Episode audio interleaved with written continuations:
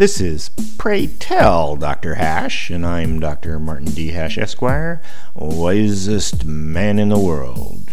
Because the competition just ain't that tough. And these are things I wish someone had told me.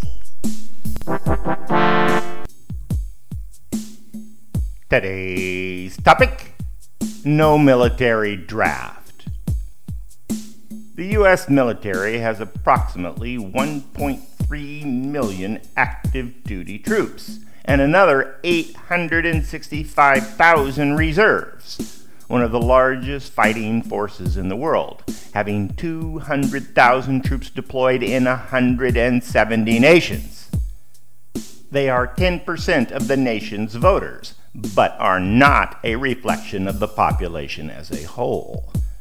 17% of the U.S. population is black, but they compose 27% of the military, probably because they have fewer opportunities than whites. And women are less than 14% of the military, but are more than half the population, probably because they have more opportunities than men. Most important, members of the military, past and present, tend to be more patriotic. Over half vote Republican, and less than 10% are Democrats. In this age of diversity, to counteract the voting disparity, there are calls by Democrats to institute a draft, forcing inductees to be more racially and gender representative of America.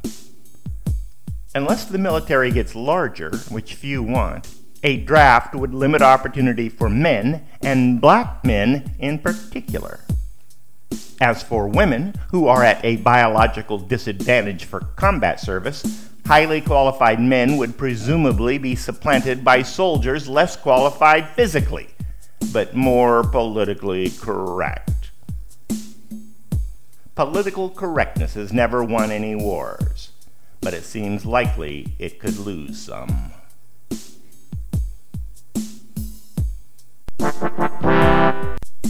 For more, see my website at martinhash.com.